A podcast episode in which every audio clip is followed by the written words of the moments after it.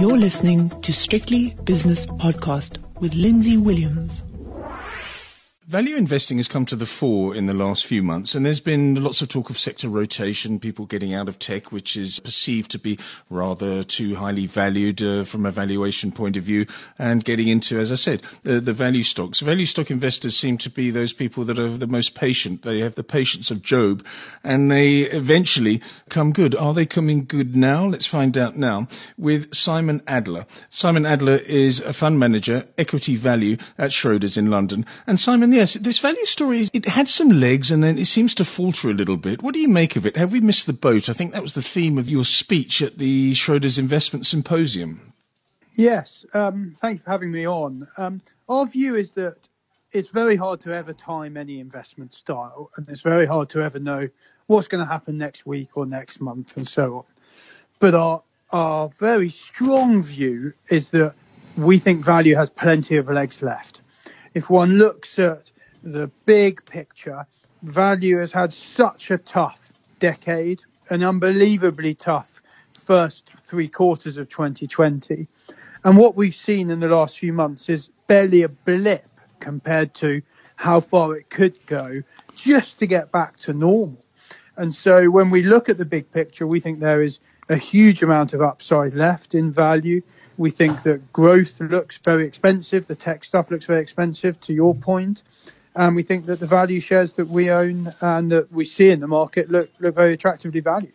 Not all value stocks are created equally. It's like saying emerging markets. I mean, the difference between South Africa and Vietnam, for example, is, is enormous. So there must be a huge difference between certain value sectors and stocks and certain others. What do you favour?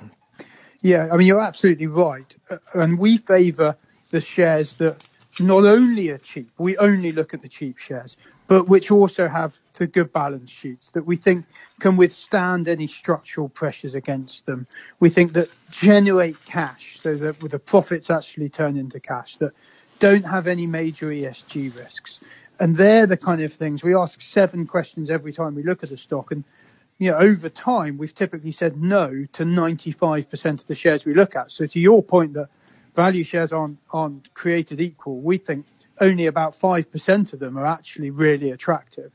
And uh, that's you know what we spend our time doing is going through the weeds and trying to say no, that one's got too much debt. No, what that one's just too rubbish a business. that one's got massive environmental liabilities and so on, and then end up with you know the ones that we think are, are really cheap and really interesting.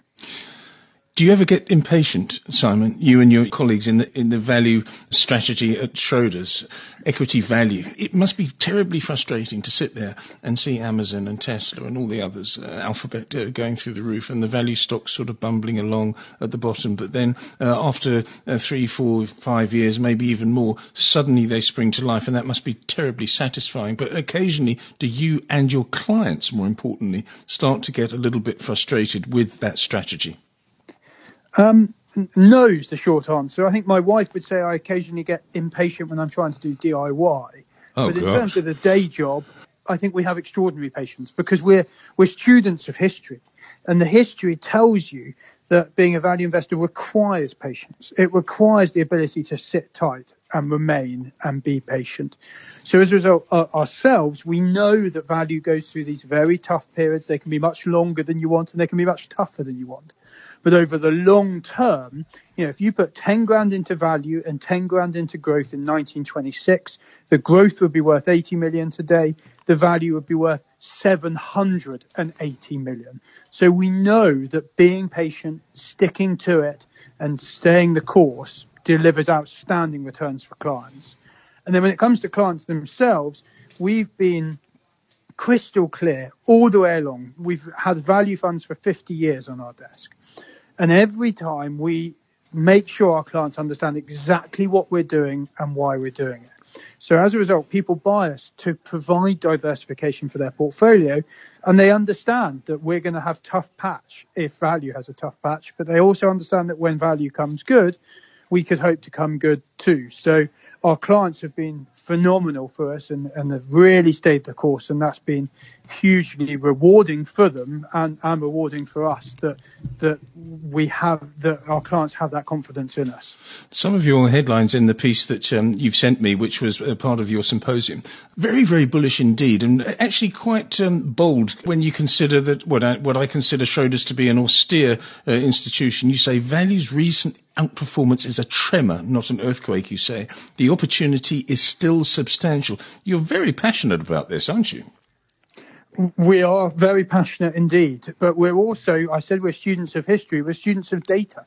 And when you look at the data, that's where we get that view that we've only had a tremor and that there could be much more to come. And that's because if you look at the dispersion between value and growth, so the dispersion in value, you can see that it's extreme today and that the move that we've had in value over the last six months or so barely registers on a long-term chart of how much there could be to go for. So that's why we only describe it as a tremor and it's why we have confidence that over the long term we think that value has a huge amount to make up for. So it's on the basis of, of data that we that we say comments like that. We frankly don't say comments like that very often and very lightly but uh, we think we're at an extreme today on many measures. We're at a more extreme level of valuation dispersion than, than the world was at during the dot com boom, which yeah. has been regarded as a, a parody of investment ridiculousness. Yes, and in fact, in one of your paragraphs, you say, uh, well, the headline is rebutting the this time it's different argument. You say um, people that uh, don't believe in your value perspective, they say they argue that this time the companies attracting really high valuations are genuinely exceptional businesses with solid fundamentals that are changing the world. In other words, their eye-watering valuations are justified, and this is simply a new reality. Our response is based on two observations. What are those two? You've, you've touched on them already, but just reiterate, please. Yeah, so the first one is that the features of today's biggest tech companies are, are outstanding. I don't deny that. But they were also outstanding of the biggest companies in 2000. The biggest companies in 2000 were not the lastminute.com or the pets.com, which attracts the headlines and the memories. Mm. The biggest companies then were Microsoft, Cisco, Intel, and IBM four blue chip businesses that were terrific companies that generated outstanding growth and phenomenal long term returns on capital. If you invested in them within three years, you'd have lost on average 60, 60% of your money. So I don't dispute the quality of the franchises of the Facebooks, the Apples, the Googles. But what we're saying is that the valuations are, are what the valuations of companies that were similar in 2000 did not protect the quality of the businesses did not protect them given the valuations. Clearly, I don't know what's going to happen to the big companies today, but it's just an observation of history. And then the second point is that even if you exclude the biggest 5% of businesses, so the FAANGs of the world. And secondly, even if you exclude the most expensive 10% of businesses out there, the level of dispersion in the market is still extreme versus any level of history. It's still at dot com type levels. Yeah. So that's why I say what I say, because one, the big companies that were great businesses did not protect people in 2000. And two, even if you ignore the biggest companies or the most expensive companies today, the level of valuation dispersion remains extreme. And we think they're two very important features for people to understand as they look at markets and portfolios today. Okay, I don't think we should indulge ourselves in dissing uh, the, the, the, high value, high, high flying growth tech stocks. So I think we should look at what this is all about now, and that is value. And the last two paragraphs are very interesting to me. Uh, the headline of the first last paragraph is uh, finding value in unexpected places. And then it goes on to say, not too late to embark and you've really uh, said that already because it's just a blip on the chart, but you're finding value in unexpected places. What sort of unexpected places are you finding this value?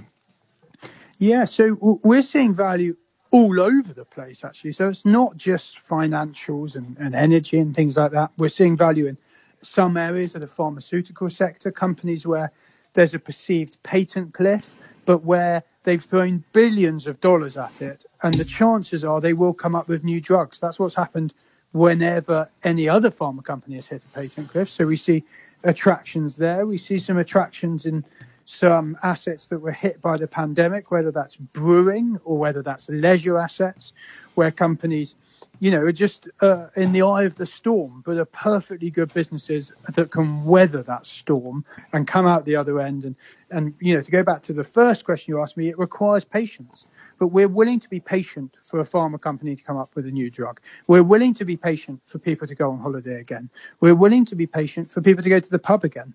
And there are companies, mm-hmm. whether in those sectors or other sectors, where for those that are willing to be patient and have done the homework and checked the balance sheets and the cash generation, we think offer some fantastic opportunities for long-term investors. Are you allowed to, without giving away too many secrets, and uh, obviously as long as you're uh, already invested in this particular company, are you allowed to tell me a company that epitomizes value in mid 2021? I would love to talk to you about companies. Um, unfortunately, our compliance department uh, listen in to these kinds of conversations. Oh dear. So uh, okay. I'm, I'm, not allowed to give you one. Um, but you know, the, the kind of flavor of companies that we think are attractive are ones that have good balance sheets because none of us know what's around the corner. So we want to make sure the business can survive for five years or so, that generate cash, that have um, uh, features of the business that we think has a future. So it's not going to going to get killed by structural change and where the valuation is very attractive and we believe the risk to our clients' capital is very low. That's what we spend our time looking for. And most of the time we don't find it. We say no, no, no, no, and no again and again and again. But then we find the, you know, the ruby in the rubble and we say yes. I love your enthusiasm, Simon. Simon Adler is a fund manager, equity value at Schroders, speaking to us from London. And just to reiterate, Simon, you think that value has a long-term place in everyone's portfolio. Is that right? Absolutely. Simon, thanks very much for your time. The views and opinions expressed in these podcasts are those of Lindsay Williams and various contributors and do not reflect the policy, position, or opinion of any other agency, organization, employer, or company associated with strictlybusinesspodcast.com. Assumptions made on the analyses are not reflective of the position of any other entity other than the speaker or the author. And since we are critically thinking human beings, these views are always subject to change, revision, and rethinking at any time. Please do not hold us to them in perpetuity.